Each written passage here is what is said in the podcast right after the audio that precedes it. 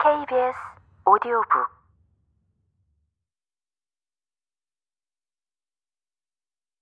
크툴루의 부름 이 문서는 보스턴에서 사망한 프란시스 웨이랜드 서스턴의 유품 중에서 발견함. 상상컨대 위대한 권능과 존재 중에서 끝까지 생존하는 것이 있으니 까마득히 먼 시대의 생존자로서 진화된 인류가 도래하기 전에 형태와 모습을 감춘 이후로 그 심상만은 분명하게 시와 전설이라는 매체를 통해서 표현되어서 찰나의 기억으로 스치는 그 존재는 신과 괴물, 신화적 존재에 이르기까지 무수한 이름으로 불리어왔다. 엘저넌 블랙우드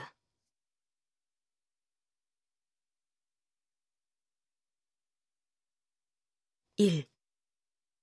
진흙 속의 공포 세상에서 가장 다행한 일이 있다면 인간이 스스로의 정신 세계를 완전히 알 수 없다는 것인지 모른다.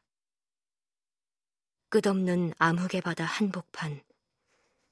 우리는 그 중에서도 무지라는 평온한 외딴 섬에서 살아가고 있다. 다만, 우리가 무지에서 벗어나기 위해 더 멀리 항해해야 한다는 의미는 아니다. 과학이라는 전문 영역은 지금까지 온갖 왜곡과 남용을 일삼아 왔으나 아직까지 인류에게 오싹한 위험을 알린 적이 없다. 그러나 언젠가는 제각각이었던 지식이 통합될 것이고 그때라면 끔찍한 전망과 더불어 소름 끼치는 현실이 그대로 드러날 것이다. 아마 우리는 그 현실에 미쳐버리거나 진실을 외면한 채 또 다른 암흑 속에서 평화와 안정을 구할지 모른다. 신지론자들은 경이롭고 장엄한 우주의 순환이 있으며 그 속에서 우리의 세계와 인류가 불완전한 사건의 일부로서 존재한다고 추정해왔다. 또한 맹목적인 낙관주의를 버리고 피가 거꾸로 설 만큼 기이한 생물체의 존재를 인정해야 한다고도 주장한다. 그러나 그들 역시 금지된 영역, 즉, 생각할 때마다 소름이 끼치고 꿈을 꿀 때마다 광기에 휩싸이게 만드는 영겁의 존재를 직접 확인하고 그런 추측을 한 것은 아니다. 나는 별개의 자료, 낡은 신문 기사와 고인이 된 어느 교수가 남겨놓은 노트를 우연히 종합하는 과정에서 그 영겁의 존재를 깨달았다.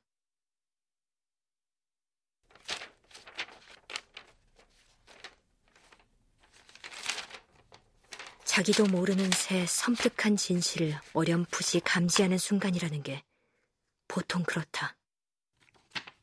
그러나 나는 다른 사람이 내가 했던 일을 이어받기를 원치 않기에 내 목숨이 운 좋게 붙어 있는 한은 이 끔찍한 단면들의 실마리를 제공하지 않을 것이다. 그 교수 역시 자신이 알아낸 사실을 은폐하려고 했던 것 같지만 노트를 미처 폐기하기 전에 돌연한 죽음을 맞았다.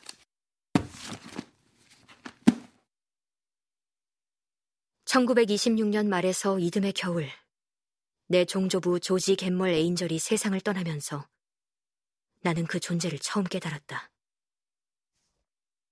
종조부는 로드 아일랜드 소재 브라운 대학에서 셈어를 가르치다가 명예퇴직했다. 고대 비문의 권위자이기도 했던 종조부는 유명 박물관에서 자문을 요청해오는 일이 많아 임종의 순간까지 바쁜 나날을 보냈다. 그래서 그가 보낸 아흔 두 해의 생애를 기억하는 사람들이 적지 않았고 그의 돌연한 죽음이 관심을 모았는지도 모른다. 종조부는 뉴포트 부두에서 돌아오는 길에 세상을 떠났다.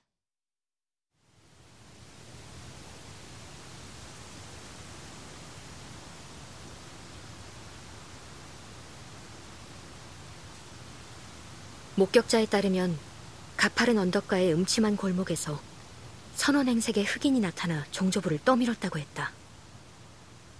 부두에서 출발해 윌리엄스가에 있는 조부의 집까지 가는 지름길이었다. 의사들은 시체에서 특별한 외상을 발견하지 못했고 의견이 분분했지만 고령의 노인이 가파른 언덕을 오르던 중 심장마비를 일으켰다는 다소 모호한 결론이 나왔다. 당시엔 나 또한 의사들의 의견을 반박할 이유를 찾을 수 없었으나 나중에는 의혹이 생기기 시작했다. 아니, 의혹 그 이상이었다. 종조부는 부인과 사별한 지 오래였고 슬아의 자식도 없어서 내가 고인의 유일한 상속인이자 유언 집행인이었다.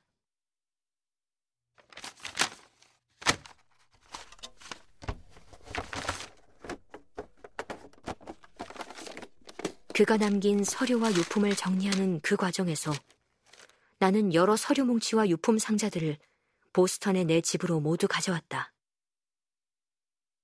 유품의 대부분은 미국 고고학 학교에서 출간하기로 한 자료들이었다. 그런데 그 중에서 이상한 상자 하나가 눈에 띄어 일단 사람들의 시선이 닿지 않는 곳에 보관해 두었다. 상자는 굳게 잠겨 있었는데 종조부가 양복 호주머니에 넣고 다니던 열쇠 꾸러미를 나중에 떠올리고 나서야 상자의 열쇠를 찾을 수 있었다. 얼마 후 겨우 상자를 열어보았으나 그 안에는 더욱 묘한 수수께끼만이 담겨 있었다. 기묘한 점토 부조상과 낱장으로 흩어져 있는 노트. 그 밖에 아무렇게나 널려 있는 잡동사니에 무슨 의미가 있다는 말인가? 말년에 이르러 종조부가 천박한 속임수 따위를 믿으셨던 것일까? 나는 늙은 종조부의 안식을 방해했을 그 괴팍한 조각가를 찾아내기로 마음먹었다. 그 부조상은 직사각형 모양의 얕게 도들새기만 형태로 두께 2.5cm 남짓, 가로 13cm, 세로 15cm 정도의 크기였다.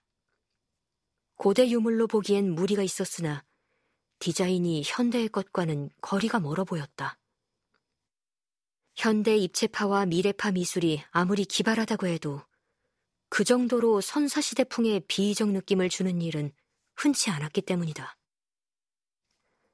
종조부의 서류와 소장품엔 이미 익숙했지만 아무리 기억을 더듬어 보아도 그 부조상의 정체는커녕 일말의 연관성조차 떠오르는 것이 없었다.